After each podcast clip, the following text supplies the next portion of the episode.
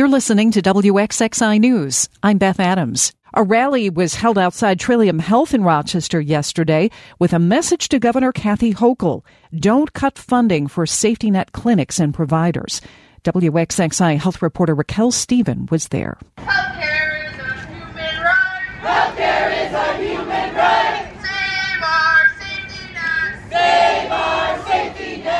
Net. Trillium Health employees, patients, and supporters marched around the center imploring that Governor Kathy Hochul keeps the 340B funding in the final state budget.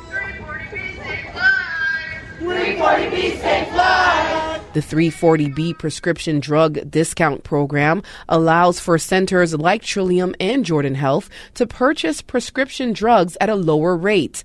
The centers say they reinvest the savings into programs and services for underserved patients like Eden Clark. The services and career opportunities that Trillium Health have provided for me have greatly improved not only my health, but my entire quality of life. Now, Clark, who identifies as transgender, must prepare for possible loss of that care come April 1st, when funding for the program is scheduled to expire. Historically, New York State has been a safe haven for my community.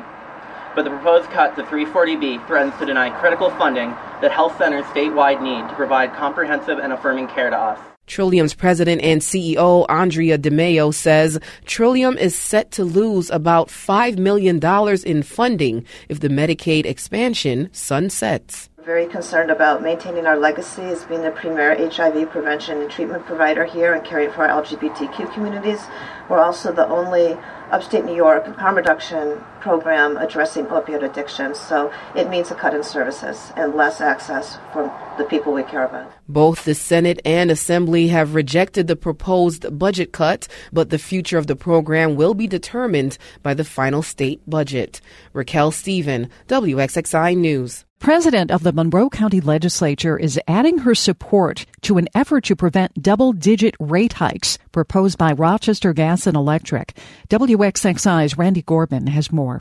Legislature President Sabrina LaMar says the proposed increases of more than 20% for electricity, nearly 19% for natural gas is unacceptable. LaMar says that combined that would result in an annual bill hike of $260 for an average residential customer, something she says is unacceptable. She's calling on the State Public Service Commission to reject the increases, also noting the PSC has been investigating billing problems at RG&E. The county legislature president also pushing for the state to allocate $1.5 million to fund a study to determine the feasibility of transforming RG&E into a public utility.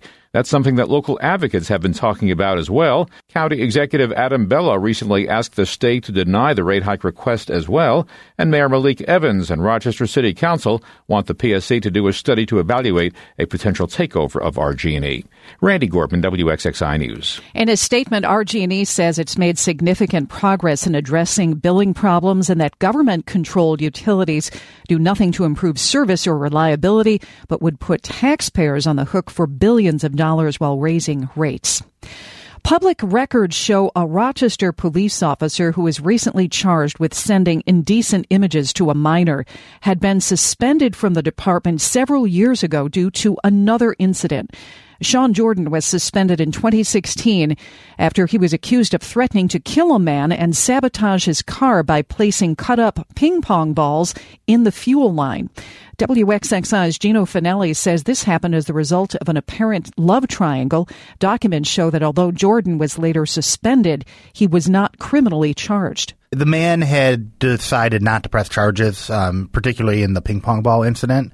And the woman in her interview with investigators with uh, RPD's professional standards section had stated that she hadn't complained directly to the department because she just believed nothing would be done about it. Last week, Jordan was arraigned on charges accusing him of exposing himself to his 16 year old girl during a Facebook video chat.